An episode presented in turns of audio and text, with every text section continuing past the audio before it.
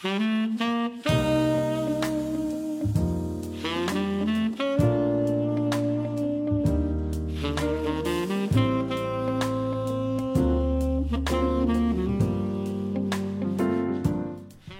大家好，欢迎来到今天的读书 DJ。那今天这期读书 DJ 呢是一个特别版，起因就是在上一期的时候，我们不是有一个连麦环节吗？大家有没有印象？当时连麦了一个在北京上班，然后回老家去开书店的一个朋友，他叫何小帅。那通过那次连麦呢，我们就认识了小帅，然后小帅正好也在北京工作，他是在一家艺考培训机构做运营总监。我当时那次连麦又觉得他的经历非常有趣，然后他对职场的一些见解都非常的真实，于是我们就有了这次约饭，我就约小帅来我们公司玩，然后顺便跟他聊了一次天，把这次天录了下来，就想作为这期播客的内容放送给大家。那在这期播客里呢，我们从小帅的职场经历聊起，聊到了他的学历焦虑，聊到了他作为一个职场卷王他的这个生存状态等等等等，以及他在职场上遇到的很多贵人。我觉得现在市面上有非常多讲职场的东西，不管是课程也好，书也好，甚至是综艺节目也好，但是很少有像小帅跟我的这次聊天这样，可以非常鲜活的、非常朴实的把90后、95后真实的初入职场的经历以及一些心得告诉给大家的。因为小帅可能是一个事业运非常强的一个人，他在职场上一路真的是升级打怪，然后克服了种种自己所认为的短板，然后在职场上混得非常开的这样一个人。那这样一个人，他对职场有什么自己的心里话呢？这期节目就让我们来听一下吧。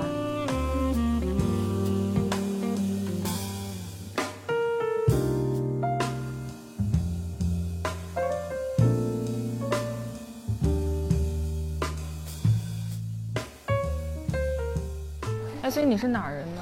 我山西人啊。哦，那你是怎么来到北京干这行的？我是学传媒的。啊，你也是艺考？对，我艺考生啊。然后上完大学以后，就上大学的时候就开始，就做培训班。啊，大一大二就生活所迫，然后就开始兼职做艺考老师啊什么的，然后就一直做。你教什么呢？教编导啊。就编导、集评啊、影评啊，故事都教。那然后怎么来北京的呢？后来刚好有个机会，来了以后，我当时是在冷眼看电视，我不知道你听过没有？哦，我知道那个公众号。对，我在那儿做编辑。哦，就是也是一开始关注那个号，觉得人家写的真好，然后就进了群，然后就开始，就是要不要试一试？然后那就来了，以后就做的还挺好，但工资太低了，你知道吗？那会儿我实习，要不是我自己有点钱，一个月1500啊，不管吃不管住。但就是我觉得就是来学经验嘛，后来正式毕业以后，我准备我说要不我来吧，我就问了一下领导，他说你来吧，然后就是没见我，第二天他出差，我当天好像到了北京，第二天一早就去上班了，然后一个月给我5000块，我发现就是你知道就是自己开培训班，然后还是挣了一点点钱，就发现妈呀，落差很大，这个落差太大了，然后就不太行了，我说那找个兼职吧，我是做线上艺考的，做互联网艺考，然后我觉得。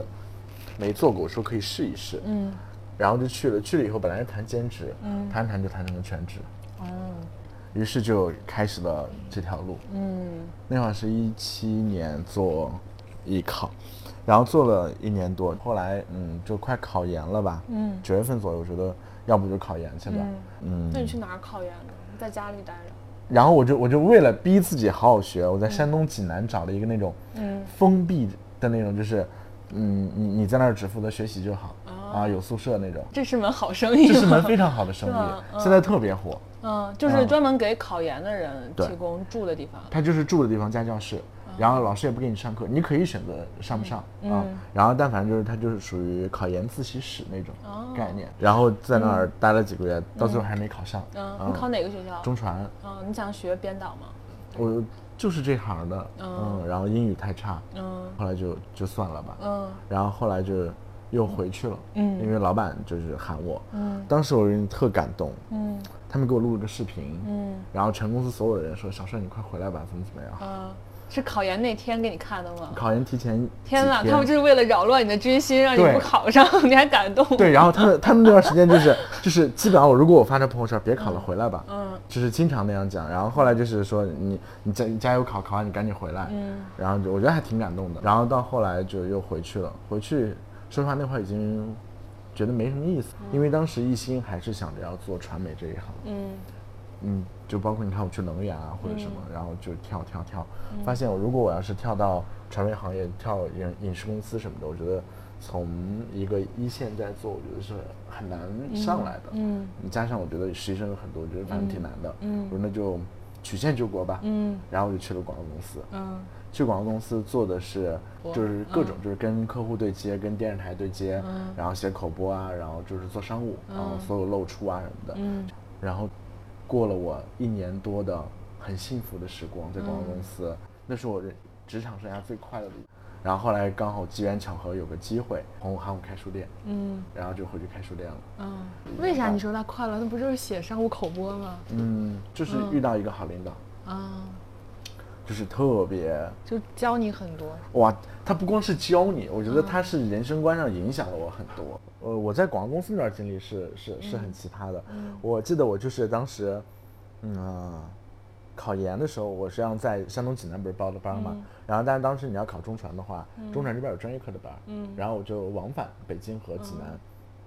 我在回济南的路上就遇到了一个大哥，打电话就是你知道就是销售嘛，然后在那聊，哎呀湖南卫视我们最近有个什么什么项目，然后怎么样，那个节目马上要上了，然后你看咱这边合适不合适，然后刚好坐我旁边。然后我俩就聊起来了，聊，可以，之后的话你不行可以来我们公司坐一坐。我还在想，我说这是个谁呢？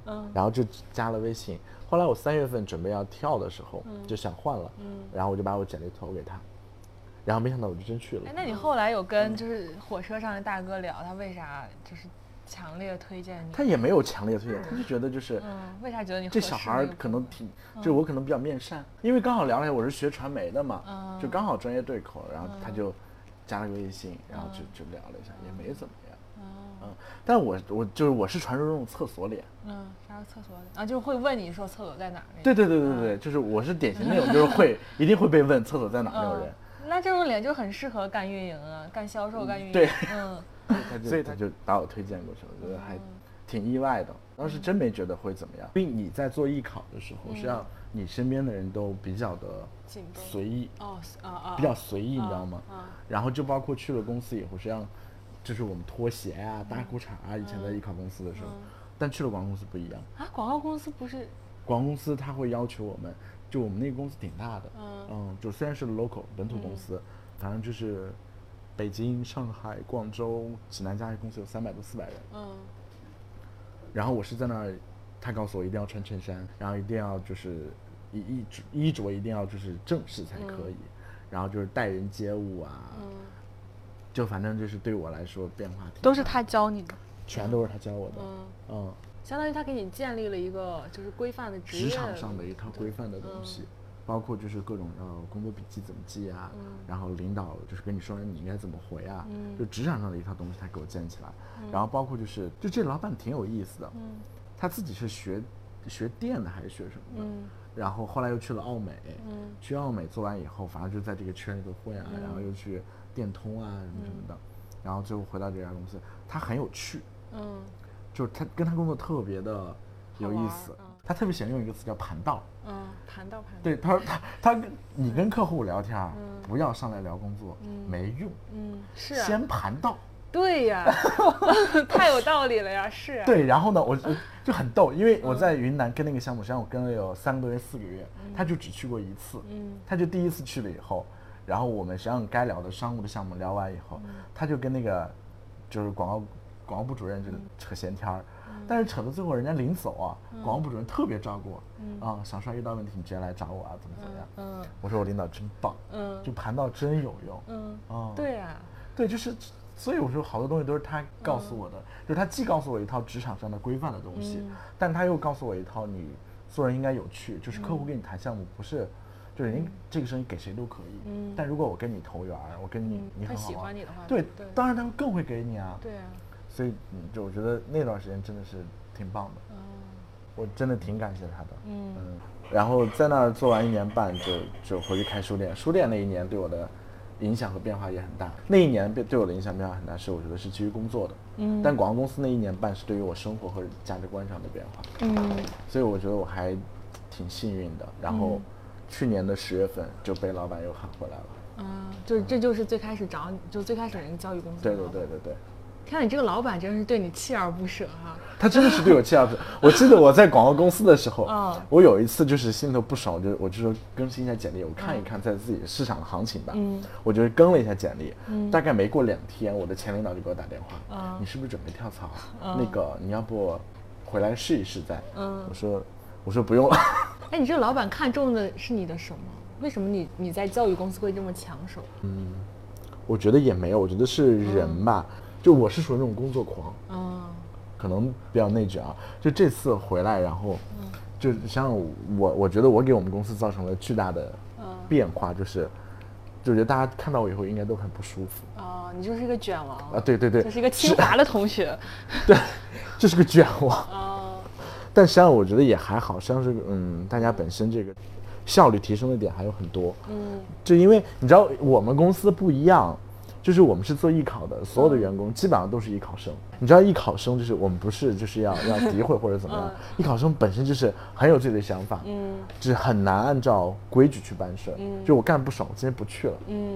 就大概是这种一种状况，所以就是我觉得能提升点还是很多的。然后可能我就是比较卷，那个时候。那你也是艺考生，你为啥就卷呢？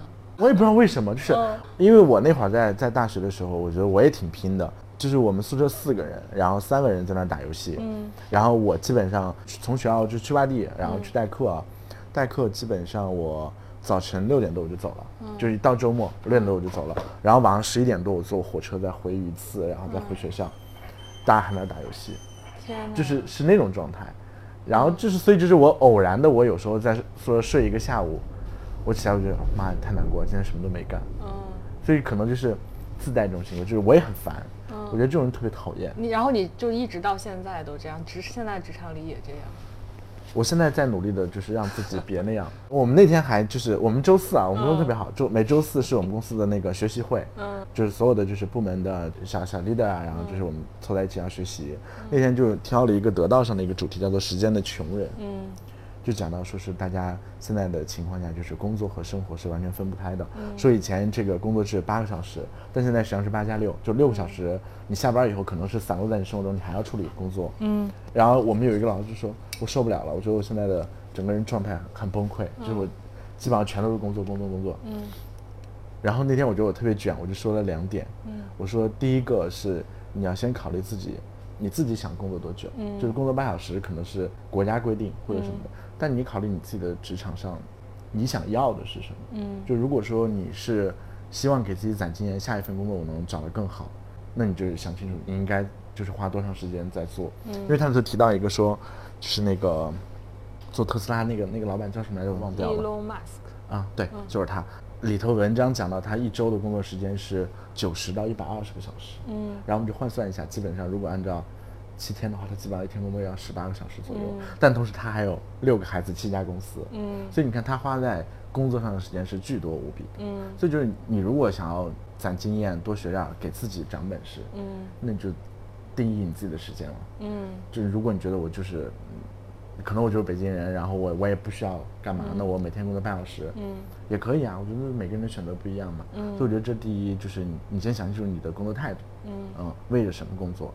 第二，我觉得我说方法论嘛，我说你可以集中处理问题，因为你像我一开始在公司的时候，我实际上每周会有招聘啊什么的，我们的 HR 基本上过一会儿给我发个简历，过一会儿给我发个简历，来你今天有时间约一下。后来我发现。挺浪费时间的，也浪费人家的时间。我说要不我们每周几你集中来攒一下。对，我觉得这样效率很高哎。对啊。对，所以我觉得实际上是有很多方法是可以用的，但是就这样我也觉得确实挺卷的。而且你跟你同事说，说你花多少时间你就涨多少。这个话你知道吗？对，你不会被人家骂吗？会被骂，真的会被骂。所以我后来我就不讲了。然后可能我觉得我觉得确实挺卷的，然后我就干脆我觉得可能我们部门内部我觉得我可能讲讲这个还好，你跨部门合作实际上是挺难的，而且人家凭什么听你的呀？谁呀你？天哪！对。但我真心觉得，如果卷让你得到了很多正面反馈，那真的是很好。有。对啊。我去年10月份来了公司以后，当时我部门是属于运营部，属于全部空掉。去年我们公司震荡，去年6月份整个公司裁人，然后运营部裁的一个都没有了。你是运营部的？我现在是运营部的老大，负责人嘛。6月份一直到10月份一直空窗，空到10月份左右招了一个艺术研究院的，然后就是来写公众号，然后就是捡起来，我们就开始一个人开始做，在我们部门10个人左右，11个人，啊，就是这个过程当中一开始真的是有人在骂，神经病吧，每天加班，然后但是你会发现，公司的无论是业绩啊还是产出真的是有变化，肉眼可见的变化真的有，就是你可能一开始大家觉得神经病，然后骂你，但是当他看到自己。就是真的付出，然后有结果以后，我觉得那个反馈于我而言，我觉得还是很开心的。所以我觉得就是这次回来以后，我觉得我给公司业务上没有带来多大变化，可能就是整个氛围加上，我觉得老板也应该很开心，就是因为有些话他不方便讲，像借我的嘴就讲出来了。哇！就他还没有那么，就是反正我觉得他应该挺开心的。就你给你们团队瞬间注入了团魂。不是你这么讲有点这。对，不团魂就是卷魂。哎，照这么说，我应该让我们每个同事都回家创一番业，再回来上班。确实是不一样，就是你看到那些，哎呀。哎，那你当时是为啥要回去开书店呀？纯粹就是机缘巧合，我跟你说，还是源于我学历自卑。因为就是本科山大，然后我觉得学历真的一般，然后想考研没考上。而且你又是做老师的，你知道，就是在教育行业里头，如果你是清华北大的，实际上你根本不用愁。就觉得不行，那就读呗。研没读上，那我就去中传读了个双学位。去中传读了一个文化产业管理。然后当时也没想着要干嘛，就是想混个学历就好了。但没想到就是读的还可以。然后讲了很多，我觉得。于我而言很有意思的东西，其中我的毕业论文写的就是社区图书馆。因为老师上课讲了很多什么新加坡的图书馆啊，怎么样，我觉得就挺有意思的。然后也想做一件这个事儿，就反正瞌睡有个枕头。然后我以前的朋友打电话说，我们刚好要了一块商铺，要不要回来一起做？因为他们几个人可能就是我的另外2个合伙人，一个是做。算是销售，就是他是做铁路生意的，所以就是他为人处事啊，就是很会运作啊，很会。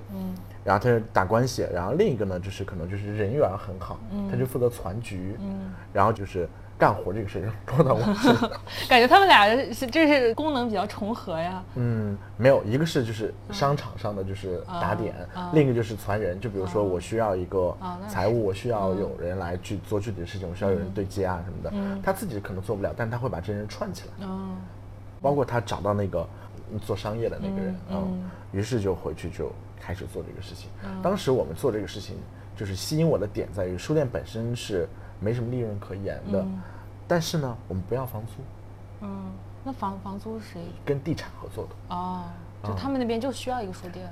当时是什么？我们借着樊登读书会的名义去跟地产谈的，然后最后孵化了我们自己的品牌。所以你们开的不是那个樊登书店？不是。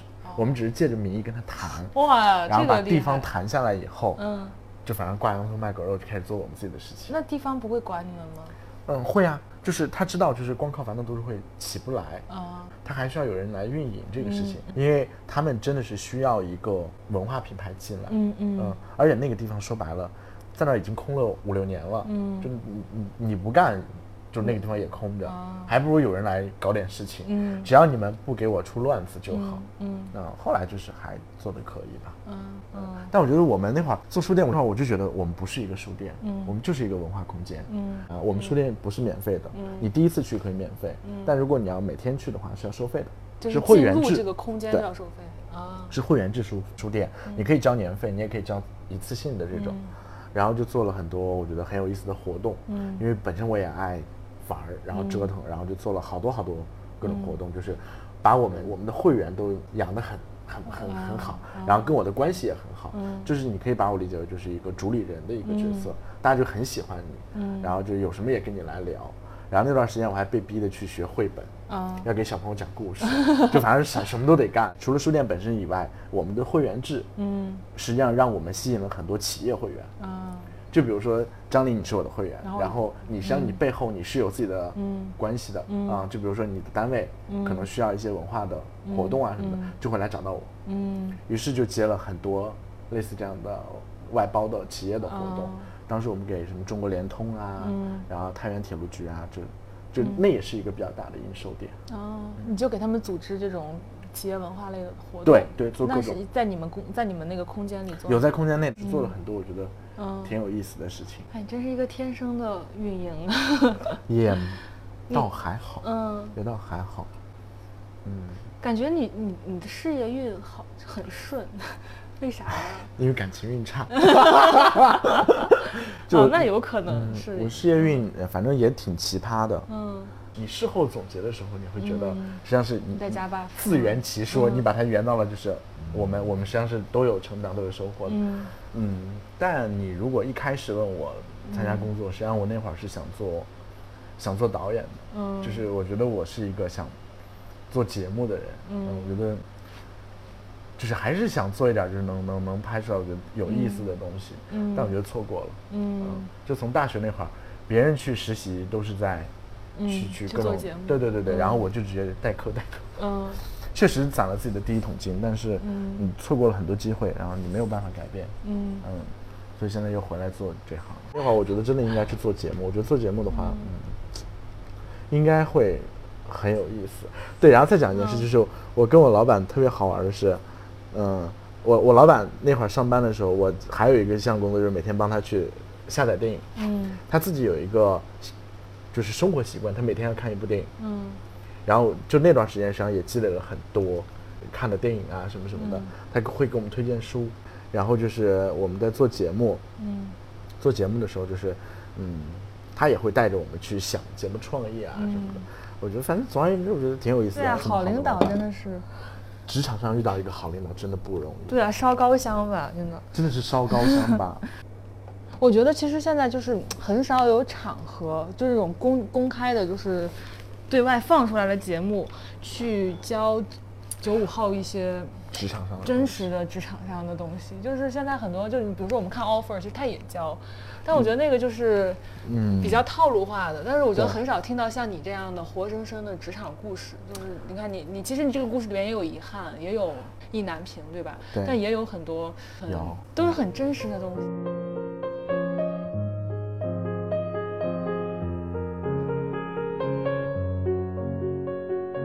其实小帅这一路走来非常典型的这个职业历程、职业旅程，让我想到了我最近接触到的一个对我来说非常新鲜的事物，就是我最近开始接触网文里边的男频当中最受欢迎的一种，就是仙侠玄幻类的小说。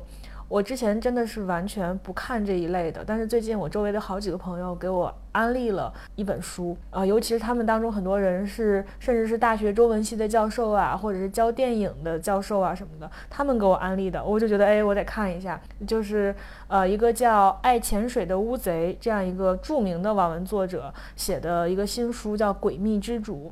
就他们把这个书给我描述的非常的诱人，然后说这是2019，这个书应该是2019年出的吧，还是2020年出的，我忘了。反正就说是那一年的网文顶流，甚至已经写得好到脱离了网文的范畴，就可能再好一好，就是中国的《哈利波特》这种类型了。但这句可能吹得有点过啊。反正就是一本叫《诡秘之主》的这样一个小说，然后它之所以让我联想到小帅的职业升级打怪之路呢，是因为这个仙侠小说里边它有非常严格详尽的这个修炼等级，在跟另外一个人打仗的时候，你们两个的等级是一目了然的，所以就可以省掉非常多的这个战斗的笔墨，就是谁强谁弱一目了然。但是大家知道吗？就是我一直以来对网文啊，对这个仙侠文学是有偏见的，就我总觉得这个是不登大雅之堂，然后就是不值得花时间去读他们的。所以我最开始被老师推荐去读这个的时候呢，我采取了一个曲线救国的方式，就是我没有直接去读文字版，我发现在喜马拉雅上有这个《诡秘之主》的有声书。然后我就开始听，它一集大概是10到12分钟吧，然后前85集都是免费的，85集之后才开始付费，然后现在已经出到了200多集吧，它每天中午12点就准时更新一集，大概就是10分钟左右，特别的轻巧。然后我就闲着没事儿的时候，放空的时候，或者是跑步的时候，就打开听一下，自己真的会被带入到这个小说它给你营造的这个非常完整的世界观当中，跟着主角一起去升级打怪。那具体内容是什么样的，我就不跟大家剧透了，反正就是非常的好看，你看了一定不会后悔的。当然，如果你不喜欢看的话，也可以听哦。在喜马拉雅直接搜《诡秘之主》，你就会看到这个有声书。诡秘就是诡异的诡，秘是秘书的秘，之就是知乎者也的知，主是主人的主，诡秘之主。然后它的作者爱潜水的乌贼，据我粗浅的对网文的了解所知，他是一个网文界非常知名的大大，就是网文界的大大大，对，写了非常多大家耳熟能详的仙侠类的网文。而且我看到评价说，就是他是把天赋和努力结合的最好的网文作者。之前对网文作者可能有这样或那样的偏见，但是听了他写的东西，我真的非常的佩服他。然后我看到他也是水瓶座 O 型血，跟我都是一样的，让我觉得遇到了同类。好，那关于《诡秘之主》有声书的推荐就先到这里，我们继续来听小帅的故事吧。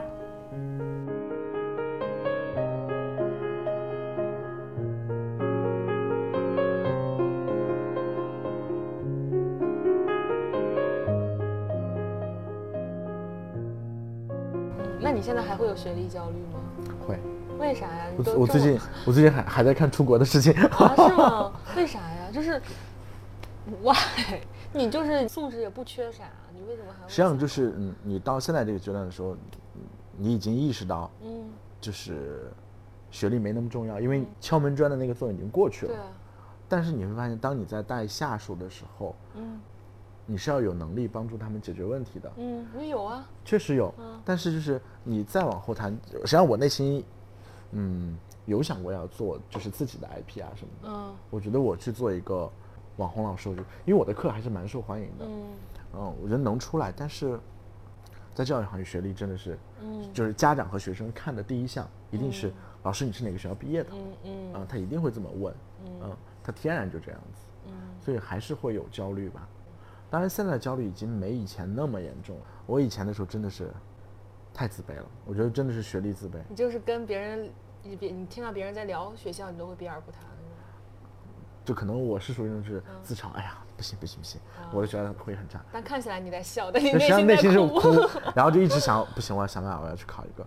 因为实际上是有遇到一些，就你工作久了啊，你会发现有些可能名校出来的，就是上次我们聊到那个学生思维还是很严重的。是上次。但是你这个时候你不就会有一种优越感吗？你看你清华毕业的 ，no， 你看我虽然不是清华的，但我做这事。我公司最近招了一个北大的。对啊，就是你不会有这种感觉吗？你还是依然会觉得你是清华的。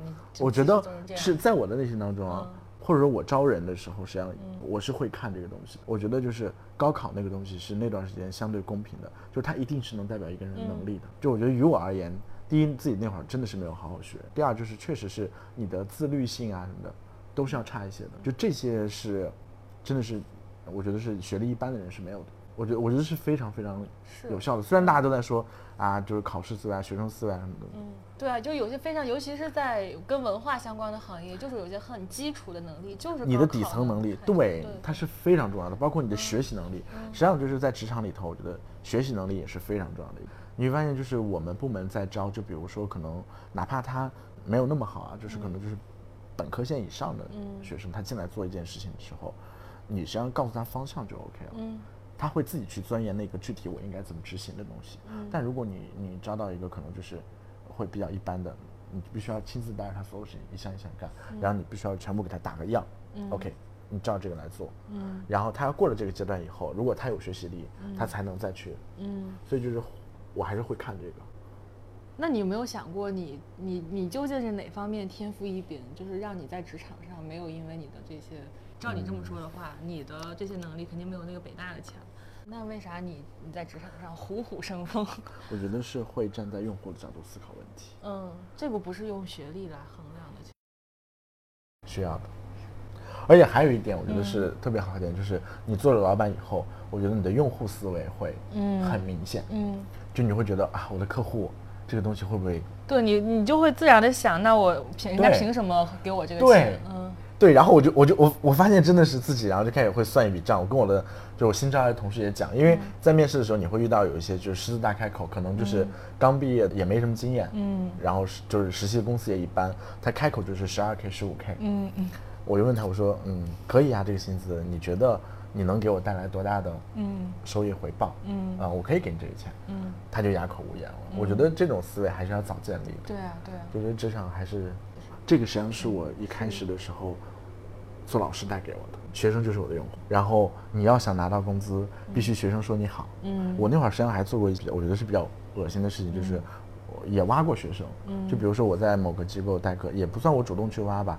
后来我不想干，我想走，然后学生就会找我说：“老师，我想跟你单独去学，可不可以？”然后呢，我就为了赚钱，就把他们带到另一个机构，也做过这样的事情。但那会儿你就在想，我如果要把这个钱赚到的话，那就是学生要买我的单。那我就要想这个知识点，可能我的目的就是让你学会。我上课那种知识，可能直接给你讲，你也能学会。但是如果让你开心的学会，你可能会更愿意就是找我上小课啊，或者怎么。所以那个阶段就打下了我有用户思维的这个点吧。实际上你到了职场上以后，你发现老板就是你的用户。对，你要做向上管理，你的同事也是你的用户，你要做向下管理，你真正的用户也是你要去做管理的，所以我觉得这个能力是比较重要的。但是就是其实很多名校刚毕业的大学生他是没有这根弦的，我觉得是，我觉得是，但是人家学校好的确实就是底层能力真的非常好。真的是，而且也不能就一概而论说你好学校出来了就没有用户思维，也不是这样的，真不是。对，有的就是因为我们最近来了一个剑桥的大一的学生，就巨牛逼，就是什么事情都不用教他，他自己会给你摸得非常好，然后做的就是非常的井井有条，一丝不苟，整个人的情商啊、状态啊也很完全不一样。对，但我分析啊，他应该是因为他高中是念的就是国际学校，就国际学校其实相对来说就是一个小社会嘛，就比正常的高中可能要就是复杂一些。所以他从小面对这个情况的年龄他就前置了，所以他现在会相对成熟一些。所以这个还挺重要的。那你现在在思考一下，我觉得跟家庭也有关系。首先说到家庭的话，就是我父母就是做个体。就我有个妹妹啊，我妈现在老吐槽，她说你看看你小时候，咱们家就是那个出个摊或者干啥的时候，你就会在那儿吆喝，你就会就是照顾生意啊什么的，然后过来买啊怎么样的。你看看你妹什么都不管，就是你就发现可能小的那个时候，你就会就是开始往这个方向走。然后包括我觉得我爸妈对我特别棒的一点是，我高中刚毕业的时候吧，他们给我搞了一台冰箱。为啥？就是搞了一台冰箱，然后让我去那个夏天嘛，暑假，然后让我去那个广场上去卖冰棍儿，然后就给了我300块钱，给我一台冰箱，说你自己进货自己卖吧，然后挣多挣少算你的。然后那会儿我觉得我很开心啊，就是终于有自己的收入了。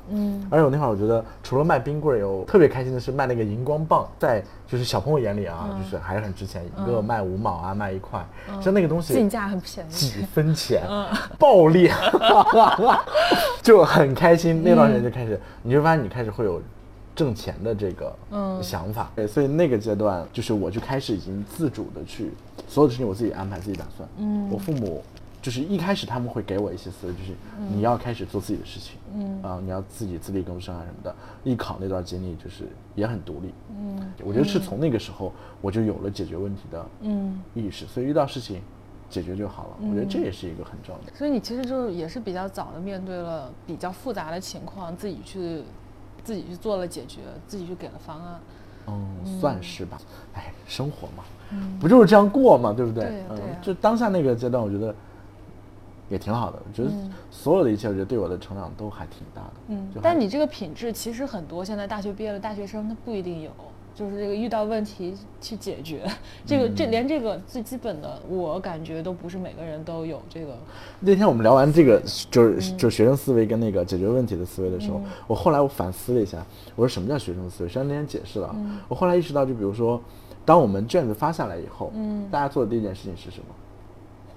写名字，就是那个成绩下来以后，大家实际上是看一下分数，看完分数就看排名。这次不行，哎呀，这次怎么样？但是没有一个人会去，就是我去把卷子里面可能我错的地方解决掉，就大家会停留在那种情绪当中，我考砸了，我考好了，是那种状态。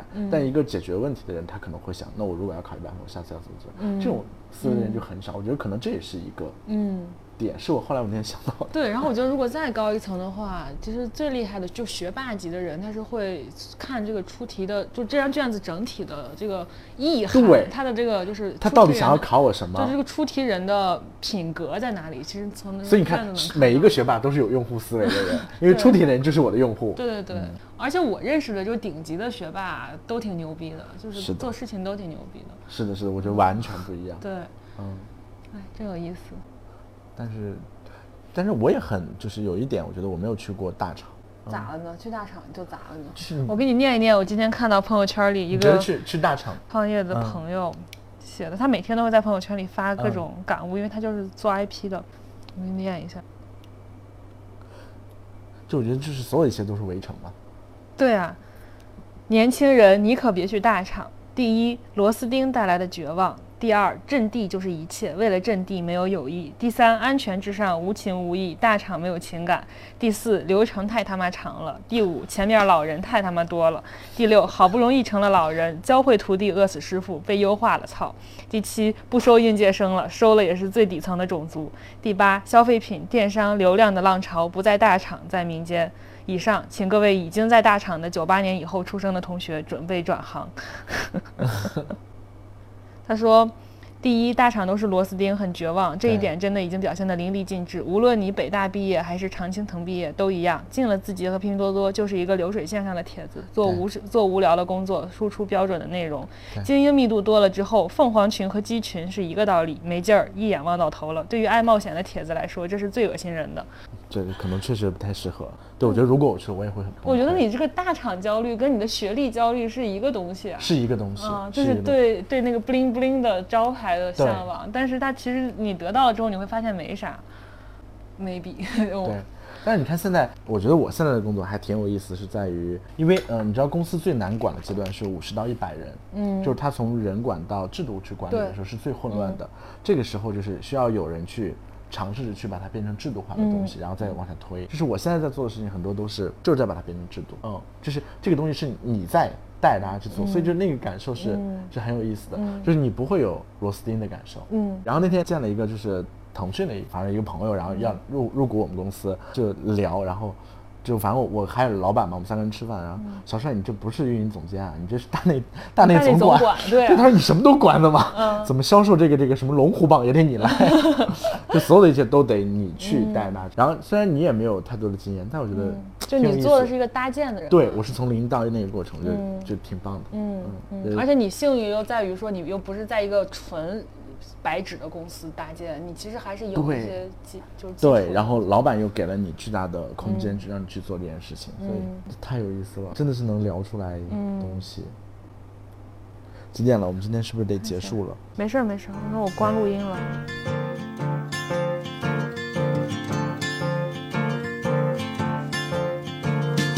Rendez-vous à la brasserie du Café de la Paix.Je t'attendrai, je porte un feutre de couleur neutre et mon par-dessus n'est pas brillant non plus. Je poserai mon journal sur le bar devant moi, je poserai mon journal, tu me reconnaîtras. Si t'es en retard, bah c'est le cas, je prendrai un demi pour noyer mon ennui. Si t'es en retard,Jusqu'au soir, je prendrai un sérieux pour le noyer mieux.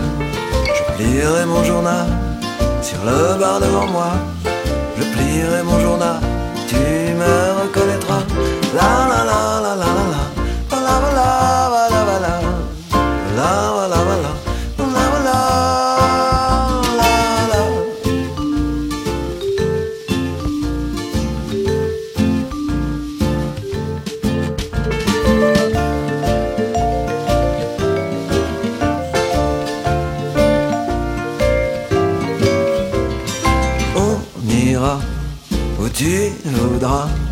Tu me prendras le bras comme autrefois.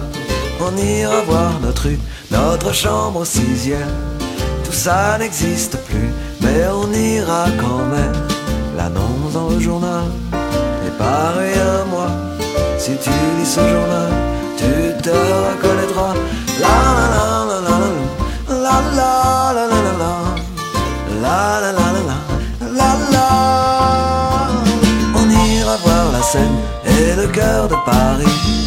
Ma maison de carton au Pont-Marie.